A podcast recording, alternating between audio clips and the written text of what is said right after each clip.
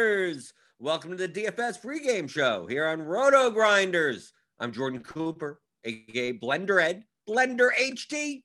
You can follow me there on Twitter. And this is the show where we go over a little bit about yesterday's slate. We talk a little bit about today's slate. It's a, it's a small slate, right? Five games. We don't know. We got some magic news we have to worry ourselves about. We, we got some, it's obviously, it's N B A D F S. It's eleven o'clock in the morning, so who knows what's going to happen. So that's why we talk a lot, a little bit more about strategy on this show. So if you're in the YouTube chat, you post your questions. Sometimes we go on a little tangents. Sometimes I show up some tools, right? So, so it's it's more about you. It's more about you in the YouTube chat. I see I see you guys in there. I see uh, Mister Meat Plow, of course, as always. D J Cicero, Jupacalypse, Card Fan, Kevin Copeland, Dustin Hogue, Kagan Hopkins, Trey McRae, Milo Kaminsky, Steve Dial, Tony P, Matt Mears, Sam Deal. We got a ton of people in the YouTube chat. You know what to do in the YouTube chat. Hit that thumbs up button. You got to hit, yeah, we need more thumbs today because we're in a crisis, folks. We're in a crisis. I think, I think, I, I don't think we've ever hit this crisis before. We need a lot more thummy thumbs today. The crisis is I'm out of apple juice. I got no apple juice. I got, I got diet Mountain Dew, right? I, that was the only thing in the, in the fridge. I'm out of mountain. I'm, I'm even out of the mango stuff, right? That's the stuff I don't even drink until the apple juice is gone. That's gone too. So we're out of apple juice. You have to hit the thumbs. So, so uh, I can get more apple juice. So keep on hitting those thumbs, hit the subscribe button, hit the notification bell to know when we go live, but no, no apple juice today. Well, maybe, maybe I don't deserve apple juice after uh, yesterday. Yesterday, I took a big dip in, in cash games. One of those, uh, you know, it happens every so often. I think it's happened twice, maybe two, two times, two or three times. Let me take a look. No, maybe one, two. Yeah, I think two times before, like a full losing sweep on all three sides. So like this was a dip of like, like twenty-one hundred or so, right? DraftKings, forty-three percent loss, FanDuel, seventy-two percent loss, Yahoo, almost like laughing in my face, like, oh, one dollar twenty. Oh, thank you. I don't know how I got one dollar twenty out of that lineup, but whatever. ninety-nine percent loss. So we went down from twelve five down to ten three. Still profitable, obviously, for the year. So it's going to go up and down. It's like the stock market goes up and down. Uh, good thing yesterday, though, which which saved me, was I uh, came in second in the in the little uh, one hundred dollar Showtime. That's what saved me. You see right here. No, no. Hey, no, no. He came in first, right? He came in first by like like fourteen points. With fairly low scores. If you take a look at these scores, pretty low.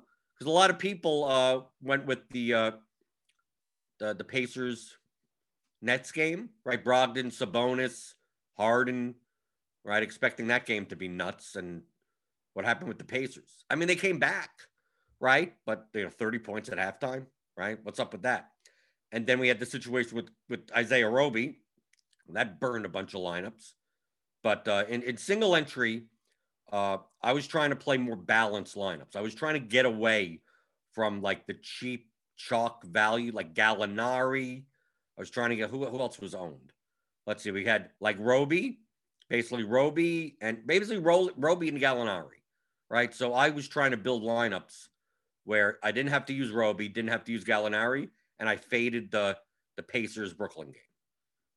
Right? So that's why I'm trying to make lineups with like P J Washington, Kyle Anderson, Khris Middleton. Instead of using Westbrook, going down eleven hundred and playing Kyle Lowry.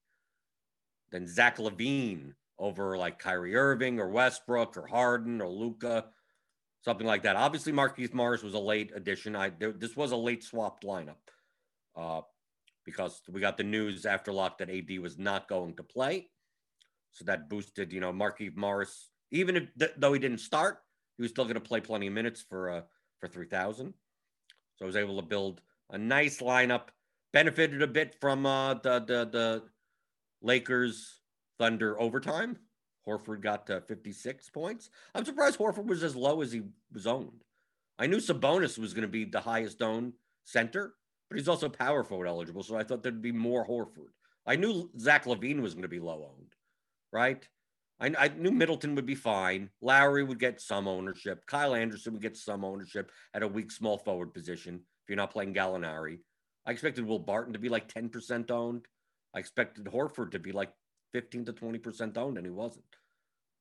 P J Washington, I thought maybe we've been five to ten percent owned. So like, like looking at this lineup, it almost feels like like it's too low owned for a thirty-three, three thirty-five person contest. But I mean, my main strategy was, how do I not play Roby? How do I not play Gallo? And how do I not play uh, Brooklyn, Indiana? Like, what's the best lineup I can make that way? And this just so happened to be the best lineup I could make that way. And there you go, three thousand dollars. So that, that made up for the, the twenty-one hundred dollars whatever loss uh, in the cash game. So, I mean, sometimes it works out. Sometimes it works out. So, uh, so yeah, so that was, that was my strategy there. And uh, in large field, we could, we could talk about this, this Isaiah Roby thing from last night. Okay. If you were in our Discord, premium Discord, right, you could get ten dollars off your first month by signing up with the link in the description. Get all the, all the stuff, all the premium stuff. Uh, Andy Means, our, our lead uh, N B A analyst, right? He's on crunch time. Uh, he tweeted out like about twenty minutes before that, the ten o'clock lock, that, you know, someone reported that there were only eight guys out for warmups and Roby wasn't out there. Now, does that mean Roby's not playing? Who knows? It could mean Roby's in the bathroom, right? It, it, it, who knows what that means, right? And it's not like it was from a verified account or anything. It's just like someone that was there, or uh, some say some beat right, some something, right? Someone that has less followers than I do. Like, okay, there's eight guys on the call. Okay, that, that's it. That's all we know. That's all we know. So what, what are you supposed to do from there? It's one of the best values on the slate for thirty-seven hundred.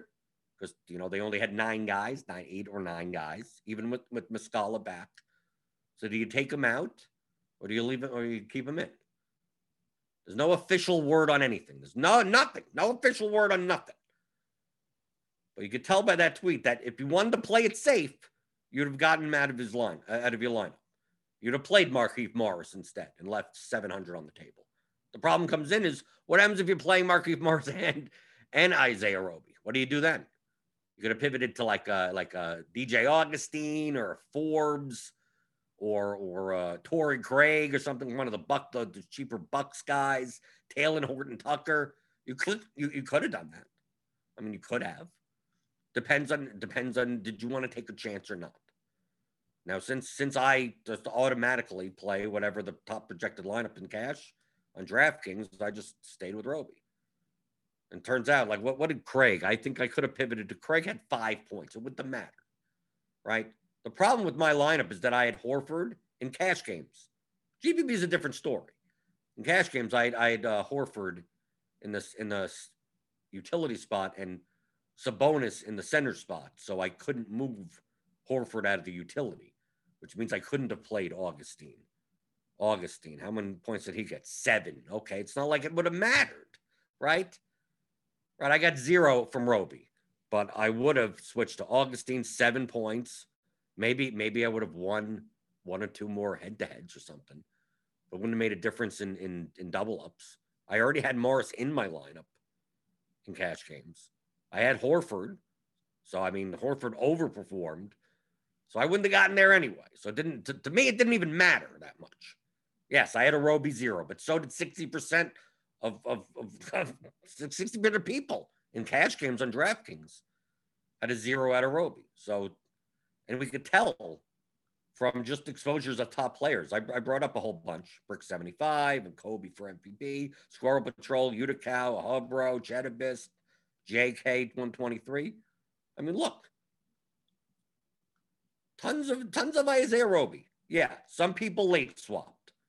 Either late swapped or just intended to not have much of them.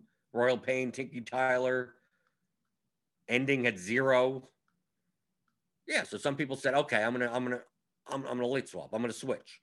Still, plenty of top players had tons of Isaiah Roby. So if you got burned by that, you know, like obviously ten minutes after lock, late scratch, you ain't gonna play, right? Is that more tilting to get that news or? He's on the bench and just never comes in, right? You're sitting there. It's like, you know, two minutes to go in the first quarter and he hasn't checked in yet. And then the quarter ends and he still hasn't checked in. And you're like, is this guy going to play or not?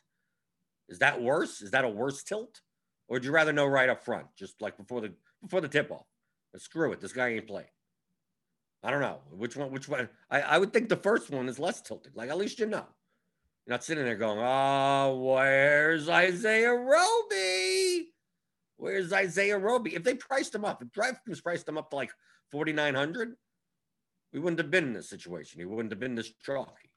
So obviously, if you faded Roby in lineups, I mean, you got a lot of leverage, right? He, in, in a large field finger roll, he was thirty-eight percent owned. I'm assuming that came down. He probably before that was like forty-five to fifty percent owned. But a lot of people may have late swapped, but not, not as many as you thought. Still A D Jones at thirty percent, right? People were still stuck, Forsaken sixty-three percent. Either, either they didn't see that tweet and it just boofed, just surprise, or they saw and they just rode with it. Some people may have saw it and, and switched out. Some people may have just, who knows? Royal Payne twenty-one could have just always had nine percent Roby. You could almost tell by, like, let's let take a look at Marquise Morris. Because really, Marquise Morris wasn't in play until A D was ruled out. So you could see who switched. See, Royal Payne, Tinky Tyler, Aha Bro, Ending, J K one twenty-three, right? Very Royal Payne, Tinky Tyler, Ending. Yeah, so most likely these were late swaps. Because, I mean, Marquise Morris was, you wouldn't have played him with A D in. So I'm assuming a lot of this stuff was late swaps. But we could see the constructions that, that, that people tried to make. Like whether or not you went in, over, or under that, uh, that Brooklyn, Indiana game, right? And what you did with O K C. I mean, that, those are the keys to the slate.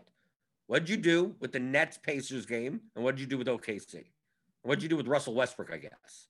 Right, score patrol at eighty percent Westbrook. Right, some people went under. I thought he was fine. I played him in cash. Diallo is a bit expensive on DraftKings, but you know you could still play him. He'll be for M V P at four percent. And what'd you do with Brogdon and Sabonis? I mean, Sabonis. I mean, neither of them really got there. What'd you do with Gallo? We have a Hubro at zero percent. Just I'm not even gonna bother. Ending one percent. And some people went over. You need to fill some type of small forward spot. Were you going to use, and then also shooting guard. Shooting guard was probably the toughest position to fill yesterday. That's why Diallo was as owned as he was. Because you had uh, Dort also. You had Middleton. I thought Middleton was, was the best play in the shooting guard spot. It's just, how do you build the rest of your lineup around it? That's why Denzel Valentine, he was owned. Shooting guard. I mean, shooting guard was Bryn Forbes. I mean, then we get down to garbage.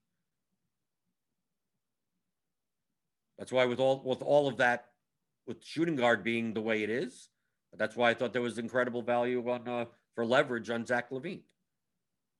That's why I played Zach LaVine, especially in lineups that didn't have Pacers in it. If you notice this lineup that I made at forty-nine nine, I could have played Kyrie Irving here. But if I'm not playing Pacers, it makes no sense to play Kyrie over Zach LaVine. I did play another lineup that had like Brogdon, I think Brogdon, Turner, Irving, or something like that. Obviously, it didn't cash. But I saw no sense from a correlation standpoint to play Irving instead of Zach LaVine. Irving, what was he owned? I mean, it's not like Irving was, Kyrie was, was owned that much. five percent, right? I mean, I could have. He scored fifty-eight points, right? I mean, I could have done that. The difference in, uh, what, six point seven five points, I would have came in, like somewhere right here, I would have came in eleventh, tenth or something, four hundred bucks. What was Irving's ownership in this contest? Still low owned, probably. Yeah, four percent. So, like, yeah, I mean, similar amount of leverage, but I just thought it, it made little sense. Sabonis in this contest, in the showtime, this is the reason. I always say I'm, I tend to be a little bit more contrarian in small field contests because the ownership of these players are going to be higher. So if we, we want to do side by side, let's go side by side just to show you the concept. So I'm going to go to go to ownership. We're going to go to the contest that I played. X out some of these. So we're going to the small showtime versus just a large field, normal, whatever contest. right? What's the name of it? The finger roll, okay? So the showtime, the smaller showtime, and the finger roll. So look at the disparity in ownership. I was building a lineup without these top four guys, okay? But in my con- in that contest, look how the difference between the ownerships are. Even more condensed, twenty-three percent more ownership on Sabonis, twenty, uh, fifteen percent more on Roby. Even way, look at look at it, twenty-two percent more on Brogdon, ten percent more on Westbrook, twenty-two percent more on Gallinari. Hamidou Diallo is about even. Then we start getting into l- less differences, smaller differences. But look, look, look at the predominant type of lineup. I mean, this is a cash lineup. I mean, that's why. So it's like, how do I not build this type of lineup? Turns out by just fading them all. But what what type of lineup can I build like that? I mean, there you go. That's that's the lineup that I built. But in these larger field contests, then maybe you don't get as much you don't get as much leverage doing that. So while you can do it in the larger field contest, it's sometimes it's more benefit. If if these guys bust, like I could play v- virtually anyone and win with a lower score. So I feel like if you don't play somebody, like either you play one or the other, Brogdon or Sabonis, or you play neither and the Pacers get killed. Roby was just chalk value at, at, at power forward. So I'm like, how do I how do I build a more balanced lineup? Gallinari, he could have easily, yeah, his minutes limit was thirty. He ended up playing thirty. He could have played twenty-five, and who knows who knows how, how efficient he's going to be. He wasn't that efficient. He got nineteen point seven five for forty-five hundred. Okay. Eh, not really going to win you a G P P or anything. I need to fill a shooting guard spot. So there you go, Middleton. You do you Middleton, you do LaVine, and you play Lowry over Westbrook, and then just fill up your lineup. And then my leverage off of Roby is playing Horford. Like, I can't believe Horford was as low as he was. seven percent in the showtime, nine percent in the finger roll. Yeah, it's more advantageous to play him in the smaller field contest. Most people think in the large fields, like, oh, I'm going to fade all the chalk and then then play whatever. I mean, you can do that also. But you get way more leverage fading a chalkier player in single entry contests.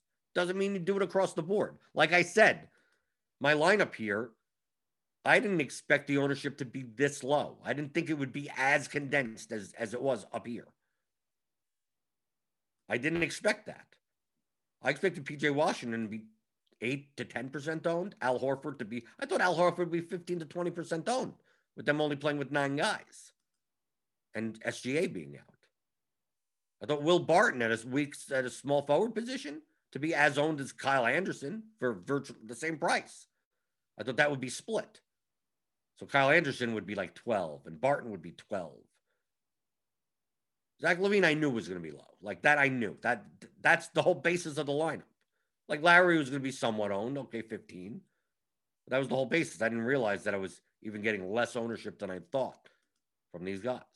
Just looking at this lineup, I'm like, I got a little, a little too much leverage. Worked out. But I mean, the thesis of the play was to fade the Pacers Netsman, and it worked out. Hey, if that game went off, then I then I lose. Okay, so be it. But if that game went off, it's my cash lineup, right? I mean, my cash lineup had Brogdon, Sabonis, and Harden in it. So if that guy's, oh, great, I win in cash and lose in G P P. Okay, it's like, like a little hedge. That's what you should be thinking about with the size of the contest that you play. How is the ownership going to be different? How condensed is it going to be? Where's the best place to get leverage, knowing that the ownership is going to be more condensed? Because you could have easily just played the chalk. You could have played the chocolate, chalky type lineup and found leverage elsewhere. You could have played Harden, Brogdon, Sabonis. You could have done that, but that means you probably have to play Gallinari. You probably have to. You probably have to play very similarly priced players at similar positions as other lineups like that. And you're trying to win in that way.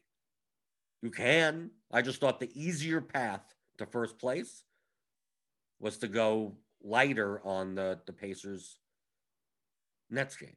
Yet in my, I mean, I had four other lineups and I still had Brogdon.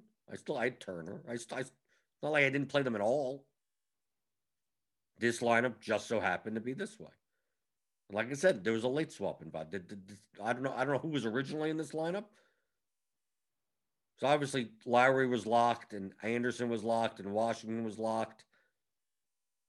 Was LaVine? I don't think LaVine was locked at the time. Yeah, I, I probably switched around something. I don't know who I originally had at center. Maybe, maybe I had Roby at center. Maybe I don't know. I don't remember. I don't remember. I don't even remember. But there you go. Let's go in the YouTube chat. Hit the thumbs up button. Remember, we're in crisis mode now. No apple juice. There's no apple juice to keep it cold. I mean, you expect this to be cold, but why am I drinking Mountain Dew at eleven o'clock in the morning? Does it even have caffeine in it? Does it? Does this even have caffeine? We're just drinking it for no apparent reason. That's citric pectin. What, what, okay, caffeine. It says caffeine. It's okay. There's some caffeine in here. Okay. Let's see.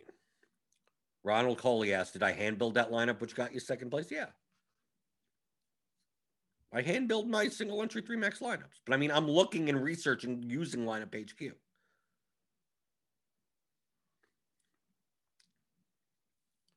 Uh, Semi-Kosher Production says the O K C beat writer mentioned Roby wasn't warming up, like I said. Do you look at beat writers' tweets before tip-off for any breaking news? Or is this just a fluke? No, this is what you have to do. Welcome to N B A D F S, folks. But there's nothing official. Like that. That's what I mean by when you saw, saw that tweet. We've seen plenty of times Embiid. We, we've seen it with literally with Joel Embiid all the time. Joel Embiid's not out warming up. A D is not out warming up. And someone tweets that, and ten minutes later, he's out warming up. Overreaction. Oh, does that mean he's not playing today? Who knows? There's nothing official. Not even sourced or anything, just a photo. So are you supposed to know? Who knows? You have to decide for yourself. But this is what N B A D F S is. It's not like seven o'clock. You're, you're done for the night. Stuff like this happens all the time. You have to be, you have to be available. It, it is what it is. If you're not, if you're, if, if you're not willing to be available throughout the whole course of the night, to make late swaps and follow the news, you probably shouldn't be playing. I'm sorry. You're giving up a lot of edge by not doing so. I mean, even that I tell my wife, like, just because it's locked doesn't mean, well, I got eight, eight o'clock lock and eight thirty lock and nine o'clock and ten o'clock. Who knows? We're waiting on news in the late game. I got, I got to be here. I got to look, right? Because then it depends on what you're doing, because it's not just like, oh, I'll check five minutes before the game locks if anything has changed. It's like, well, you have swapping opportunities like all throughout the night. So like the A D news like comes in before like the Dallas game last night. And it's like, oh, now I can play Marquise Morris. Like, well, do you want Luka in your lineup? Because once seven thirty hits, any lineup with Luka in it locks. So if you want to switch out at that point, you need to do it then. If you just nine fifty-seven before the Lakers game, oh, I guess I can play Marquise Morris now. Well, like, well, all these other games have locked along the way, and now you don't have, you don't have any optionality left of who to switch in your lineups. two v twos, three v threes. So paying attention to news throughout the throughout the night affects what you're going to do. I had Luka in one lineup, and he was gone. I took him out. I may have been that exact lineup. I may have had Luka in this lineup. Who knows? In the Zach LaVine spot or something. I don't know. Who knows? I know I had him in one lineup. I didn't eventually not have him.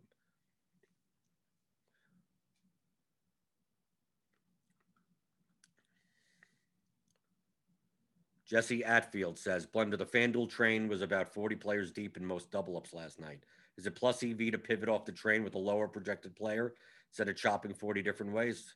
No, it's negative. It's even more negative E V, right? If the model is accurate, why would you want to play a lower lineup than a, than a, if forty other people are playing it? The only time that playing that lineup becomes negative E V is if the number of people that are playing it is more than the pot spots that it pays out. Then it starts getting negative E V. But if the model is accurate, that's the best lineup. That, that shows the most amount of profit. But it does, The differences between most of the top lineups is so marginal, right? So if you're off by one minute, it changes everything. So like, feel free to play. Feel free to play whatever lineup towards the top that you want. You don't have to. A lot of times on FanDuel, the pricing is just so soft that the similar lineups are created. I mean, I saw that yesterday, and I saw there are, there are plenty of non-Roto Grinders members that are same cash lineup. It builds itself. As long as you have a reasonably, reasonably good projections, it, it's going to come out the same, especially on FanDuel, where the pricing is soft.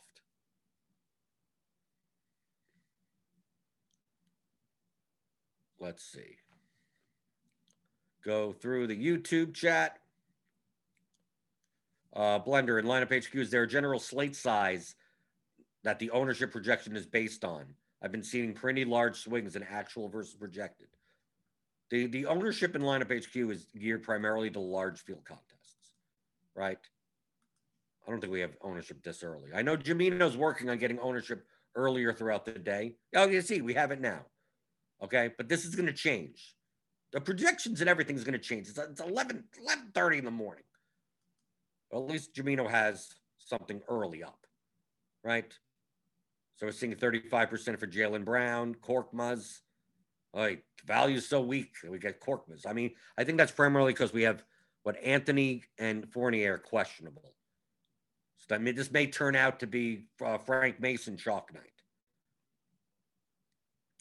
Right? So here's the owners, but this is geared primarily, right? It says right here, right here in the tooltip. This projection is centered around large field G P P tournaments and may vary based on contest size and entry fee. These projections are added daily by four p m Eastern time and may be updated throughout the day. So yeah, this is geared more towards the finger roll, like these types of contests. one hundred fifty max, for forty thousand entry type of contest. So the stakes level will affect it. The contest size will affect it. The smaller field contests, the chalk is going to be chalkier. And the low-owned players will be even lower-owned. So the disparity of ownership starts getting more bar barbelled. Then the lower stakes, it tends to be flatter. Right, so if you're playing uh, like the, the main large field G P P versus like the four twenty max or something, a lot of times like the ownership creeps like more towards the middle. So while in the, in the bigger large field G P P, Jaylen Brown will be thirty-five percent, but in the sm in the cheaper one, in the four twenty max or something, he'll be thirty-two percent. And Korkmaz will, like all of these guys will trim a couple of points in ownership. And then guys in the in the in the single digit around the you know the nine, nine, eight, nine percent will be a little bit higher, like more towards eleven or twelve. So it gets a little bit more bunched up in the middle. That's the tendency. That's not every slate. So just view it that way. When you're looking at this owner, projected ownership is primarily for the large field G P P. Okay. I'm going to repeat that because I think I think it's important as far as like the distribution of ownership. So normally distribution of ownership is the chalk. You got, you got chalky guys on one side. You got really low owned guys on the other side. So you got these two points. And you got everything in, in between. So in, in large field contests, you have this. In smaller field contests, right, the higher owned, I don't know which side is that, the, the chalk gets chalkier and the low owned players get even lower. Right? It goes something like this. Bigger disparity. Large field contest with the lower stakes, it tends to just go down evenly. So you get more of a, more ownership ends up in this middle range. So you have to take that into account depending on what contest do you play. So you have to look at this. This is, it should all, it should all be relative to what you're playing. So this gives you a sense, but not the, not the exacts. Obviously not the exact, it's projected ownership. And this will change throughout the day, right? Cole Anthony or Fournier get ruled out. Well, that means you could play a cheap point guard, right? And that changes the entire construction. Well, now you can pay up at center. Oh, now, now Vucevic goes from the twenty-six percent owned to forty-six percent owned. I mean, it could happen like that. This is why I don't build lineups until an hour before lock, because really the key injury report is the five thirty Eastern injury report. So until that, until that injury report drops, all I could do is just experiment and go, okay, this is a possibility. Maybe this happens. Maybe I play this. Listen to some stuff. You read some content. Get a sense of the slate. But you're really not making any decisions until stuff is much more finalized. And these things will change throughout the day. That's why, that's why you need Roto Grinders Premium. ten dollars off your first month. You could get just N B A. Or you could get the combo package, which includes everything except for NASCAR. I know NASCAR is coming up, but the Daytona, that's coming up this weekend. Stevie has a package for that if you play NASCAR. I heard it's great. I don't play NASCAR, but I've heard it's great.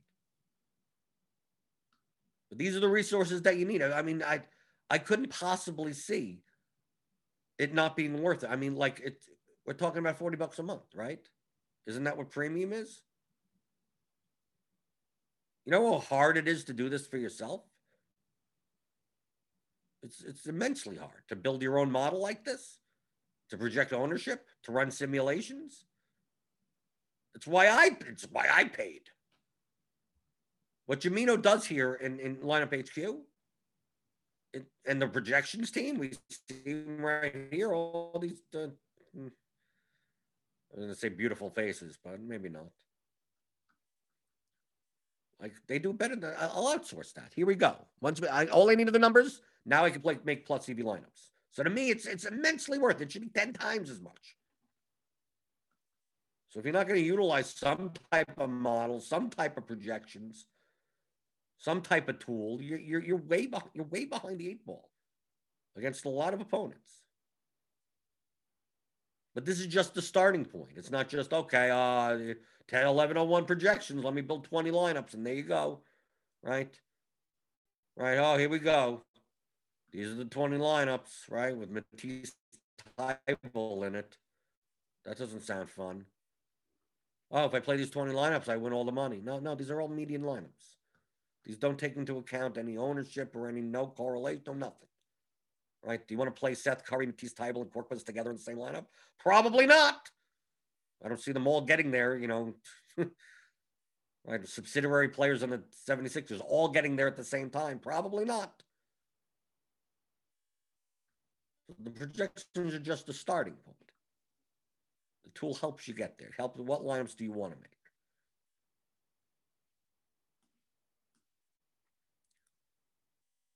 Let's go through the YouTube chat. Feel free to type any questions. That's, that's what I'm here for. That is what I'm here for. I mean, you see that I ran twenty lineups just to get a sense. What does this slate look like? Vucevic, Wall, okay. Jaylen Brown. Right, I get it. So where are we weak? We're weak at shooting guard, I guess. We're getting Duncan Robinson and Furkan Korkmaz. So I guess we're weak at shooting guard. I mean, he gets some Fournier, but who knows if he plays. It looks weak, weak at shooting. If we're playing Korkmaz or Curry, Danny Green, we must be weak. Some Wiggins, and that's that's never pleasant. I guess shooting guard is the weak position today. Let's take a look at point guard. Yeah, we get some Wall and Brogdon. Okay, you pay up there. Small forward, Jaylen Brown, Jeremy Grant. Get some Jimmy Butler. Okay, that's a bit strong. Normally, small forward tends to be weak. Power forward, it's kind of garbage. Sabonis, Grant. I mean, you could play them. Center, Vuce is going to be massive chalk. So you get a sense of what the construction could be. If nothing changed, all the Magic are in and everything. But when does that happen? Really? Have we ever gotten a slate where everything that we looked at at eleven thirty in the morning is exactly the way it is at seven thirty at night? Has it ever happened? Just like with the apple juice. Maybe, maybe today will be the day that it happens. You've been watching this show for, for a month or two, right? I've always had apple juice. Today, I have no apple juice. So maybe today that nothing, maybe, maybe nothing happens. Maybe that's the sign. Maybe I never drink apple juice again. Maybe if I drink apple juice, that means there'll be tons of late news. Everything's going to change. But if I don't have apple juice, everything stays the same. It could happen. Maybe. Maybe it's correlated. We'll see. If everything stays the same, I'm not drinking apple juice tomorrow. Okay? I, I think I may not have any choice because I don't know apple juice left. I have to go out. It snowed a bunch here. So do I want to leave my house? No. So maybe there isn't any apple juice tomorrow. No apple juice. Unless I get enough likes. There's enough thumbs up. Maybe I'll go out and get some apple juice. Unless you don't care. Let's see. Uh, D J A Dog three K. Do you feel like the high stakes players play more chalk because they don't account for variance? I don't know necessarily what you mean by they don't account for variance. They do account for variance. In the, in the smaller field contests for the higher, because higher stakes contests are typically smaller field. You, you don't need to sacrifice as much median to get leverage. So why not play the higher projected players who also tend to be higher owned, as long as you find enough leverage elsewhere? So it's not like they're not taking into account variance. They are. But how much vari- how much variance do you have to add to your lineups? So that's really what we're doing with leverage. Is making our lineups more variant, increasing the range of outcomes on the lineup. But for a three hundred person contest, how, how variant do you have to be? Variant enough, but not like large field variant. And typically high stakes contests tend to be smaller field. We don't, we don't have ten thousand entry, four hundred dollar contests, right? Once you get in the triple digits, we're talking about a thousand at most. So you don't have to sacrifice that much projection over the long run. Yeah, sometimes you can get a little bit more contrarian. I get it.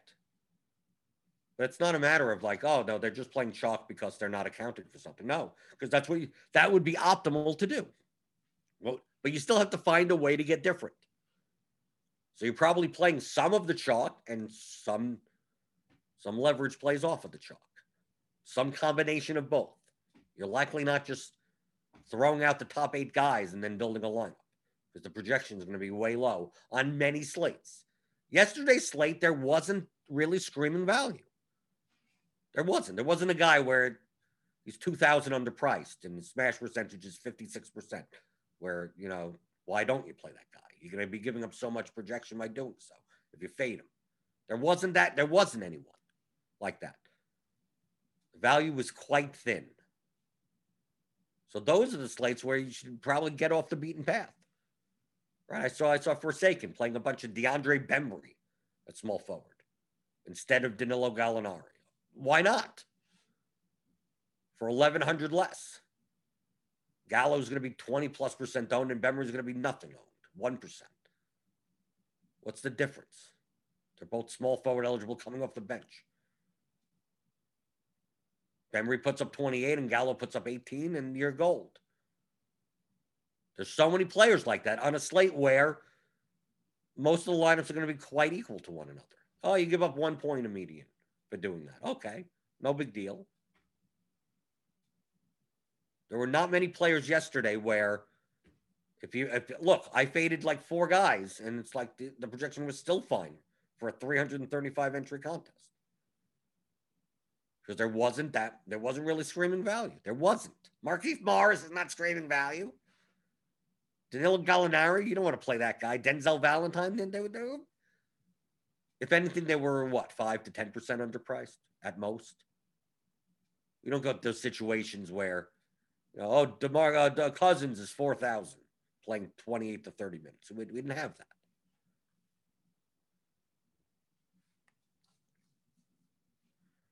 Oh, let's see.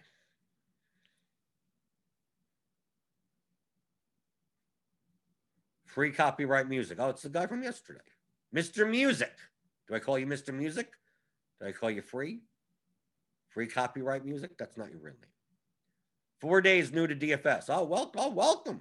Four days. Hopefully, hopefully you have your long-term thinking. Oh, I've been playing for four days and I've lost all four days. Well, welcome to D F S. For small cash double-ups, do we approach it with the obvious players not worrying about ownership? Pretty much. Build the best median lineup you can. And you're playing for the long run. The best projected lineup, if your model is accurate, is going to be the best lineup for double ups. Best median lineup, median. Because you're aiming for median and double ups. You don't get any. There's no advantage of coming in first in a double up. It's wasted points. Oh, I scored two ninety and the cash line was two forty-five. Well, those forty-five points didn't do me any good. If you scored two forty-six, you won the same amount of money. So you're trying to maximize your probability of just cash. G P Ps, you're not doing that because the payouts go up progressively. Every spot you go up, every zone you go up, you get paid more. So there's a benefit to scoring more. Double ups, no. Just beat beat forty-five, you beat fifty-five percent of the people in a double up. You're good. That's it. That's all you need. Don't worry about anything else. That's all you need. So you're aiming for medians. Narrow range of outcome, high median players. G P P, you're doing the opposite. Focusing more on more variant players, wider range of outcomes that have higher ceilings. Maybe lower medians, especially if they'll be lower owned. That's the difference.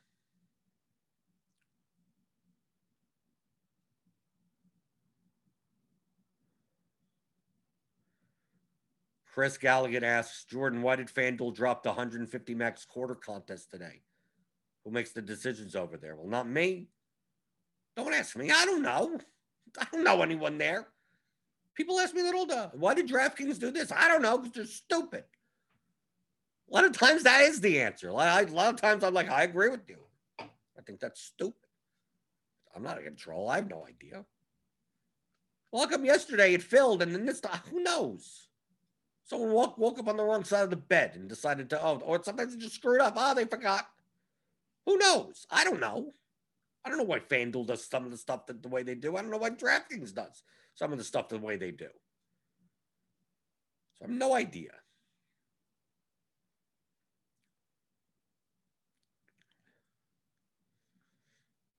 Free copyright music. Is there a certain approach you have if you're not worrying about ownership and selecting the power players? Is there anything else you add to determine your lineup besides R G B and Smash? Dude, I'm building my cash lineup. It's just the top top projected lineup. That's all I'm doing personally. You know how much time I spend on my cash lineup? Three seconds. That's it. It take, it actually takes me longer to enter my cash lineup on across all three sites than it does to make it. So I'm just playing the I'm just playing the projected top optimal. That's all I'm doing. Is it the best cash lineup? Most nights it's not. Because it because the, the the medians don't take into account the, the standard deviations of the players.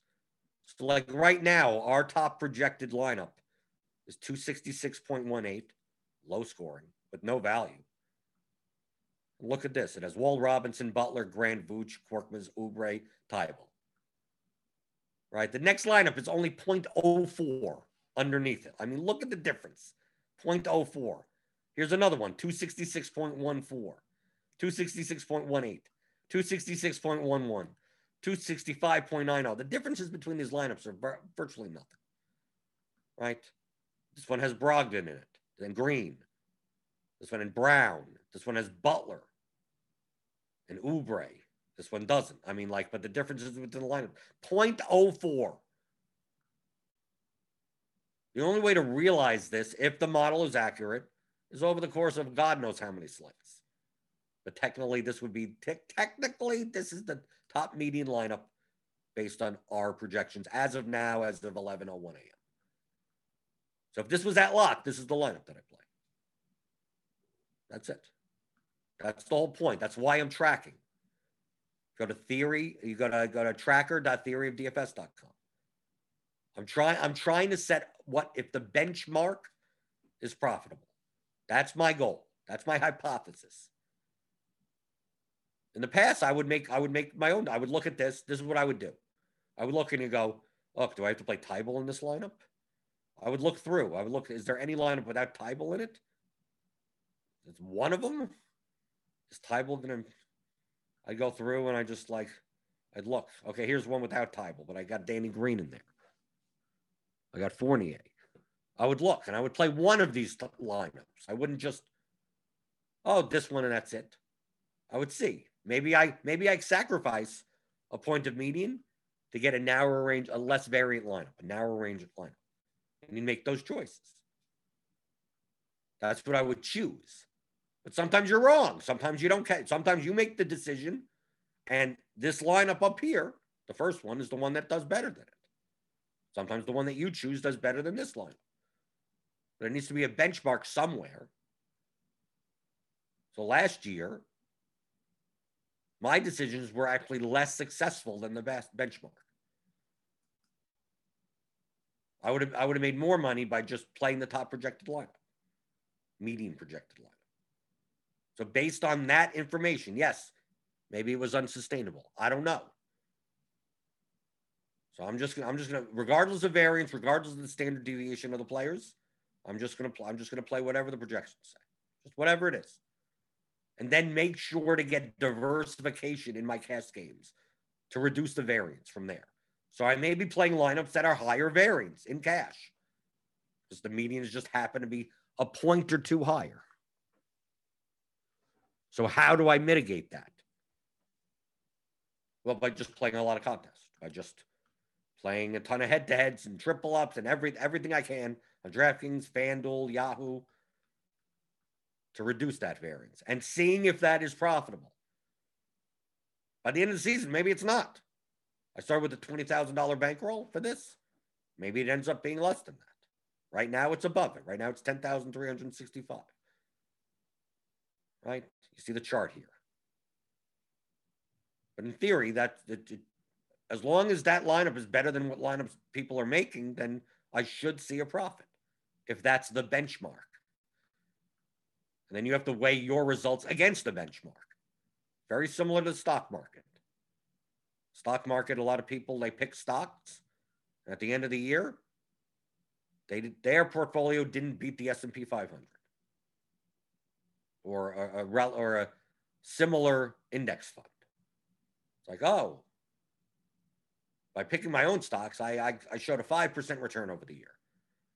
It's like, well, you could have gotten a low-cost index fund and showed a seven percent return and did nothing. And just like literally didn't have to trade, didn't do nothing. So that's what I'm, that's what I'm testing with this.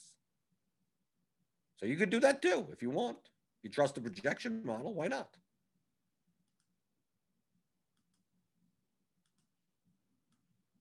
Let's get some questions before we get out of here.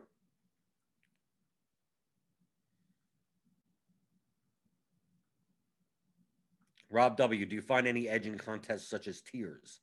Wondering if that's something more pros are involved in or something that's more overlooked. Is tiers as basic as picking the highest projected player pretty much? Why wouldn't it be? If you're playing cash games. A lot of top players play everything. But still, you could you, if you're able to, if you're a lower stakes player, this is this is what's more important. If you're lower stakes, if you have a smaller bankroll, if you're playing a hundred bucks a night, you can be picky. You could find the spots. Right? Maybe you go into the tiers lot. Maybe you weren't even playing. Go into the tiers and see if there's any, you know, no badge players in the head-to-heads. Right? Start, start looking at the double ups. Look at the entrance. Oh, it's a twenty-three man double up. And there's like, there's four guys in there without a badge or something, you know, something like that. Then play tiers for that contest and that contest only. Maybe you're only playing ten bucks in tiers. Maybe you're playing fifteen dollars in the late slate. Maybe you're playing fifty bucks in the main slate, but you could be much more picky with your contest selection here and there, picking off a dollar head to head there versus this site's a dollar head to head and finding the weakest opponent you can, regardless of the slate and regardless of the contest. When you're playing a hundred bucks a night, two hundred bucks a night, you can do that. That's going to be a, that's going to be a big difference in your R O I. That, trust me. I mean, that's what I did when I had a small bankroll. It's going to make a big difference over the course of one slate. It doesn't, it's not going to feel like much over the course of the year. It will. Now, once you're play, if you're playing thousands of dollars of volume, finding the one dollar, two dollar, the number one, I can't even play those contests, at least not on DraftKings. Finding even the five dollar here. You're not going to find as many. And how much in comparison to your volume Is it worth your time? There's a time cost involved. So yeah, I could cherry pick and five some five dollar stuff. But if I'm playing three thousand to four thousand dollars worth of volume, maybe I'm only able to find one hundred dollars worth of that. one hundred dollars versus in comparison to four thousand dollars worth of volume is, is smaller. Should I be doing that? Yes, I sure. But where's my time better spent? Doing that for a little or looking at the two fifteens, looking at the one oh nines, getting diversification across the board, figuring out my G P P lineups. That may be more beneficial. But on a smaller bankroll, you should be as picky as possible. You, you have the ability to be that picky when you play small, low stakes every night. You should be playing the multi-entry double-ups, right? Don't play the five dollar multi-entry double-up in DraftKings. Go down and go down into the three-man lobby. See if you can find some weak players. Go into tiers. Go into whatever you need to do to find the weakest opponents possible compared to you.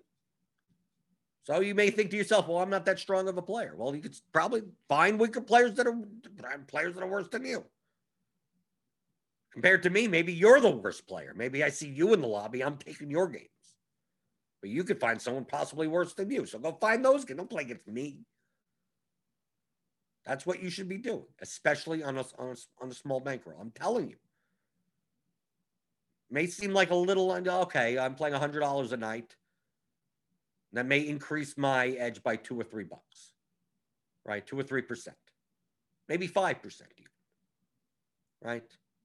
Oh, it's a, it's just three bucks, just five bucks. Are you playing every day? Playing every day, playing three hundred days a year. It increases your edge just by contest selection by five bucks a day. That's fifteen hundred dollars by the end of the end of the year. fifteen hundred bucks, and especially if you have a bankroll that you have a two thousand dollar bankroll, fifteen hundred dollars is a lot in comparison. If you have a two hundred thousand dollar bankroll, fifteen hundred dollars doesn't represent as much. Still do proper contest selection, yeah, but maybe you don't go to the nth degree of making sure, oh, well, I can't play this. Maybe I'll look into tiers for, you know, one thing here. Like maybe, maybe the time isn't right.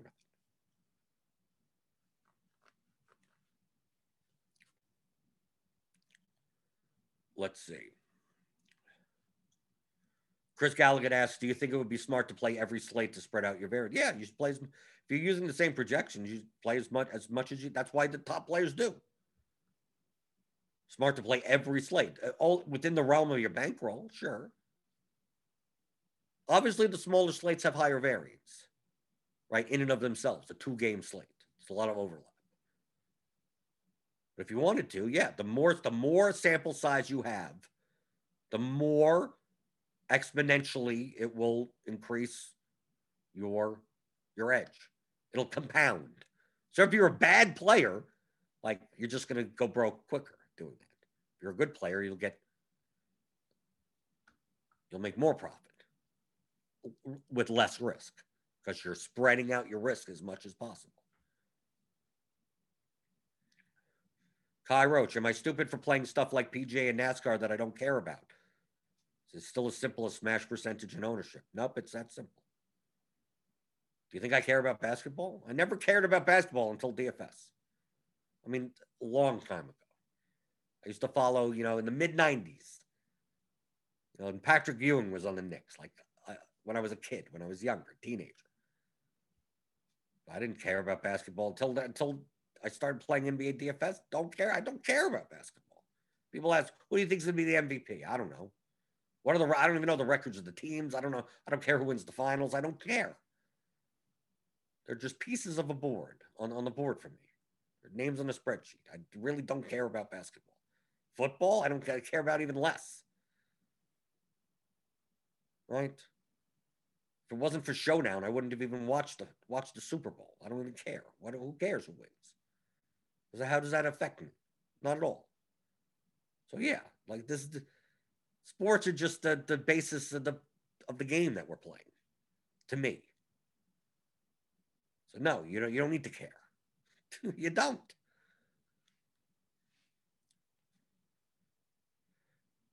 Sam Deal says apple juice is the key to D F S success. Yes, that's what it should be. Apple juice. I'm out of apple juice. I'm not going to do well tonight then. All right. But I had apple juice. I had the mango juice yesterday. Bombed in cash. But one in G P P. So does that count? I have no idea. I need to get more apple juice. The only way to convince my wife to go out and get me more apple juice is by hitting that thumbs up button.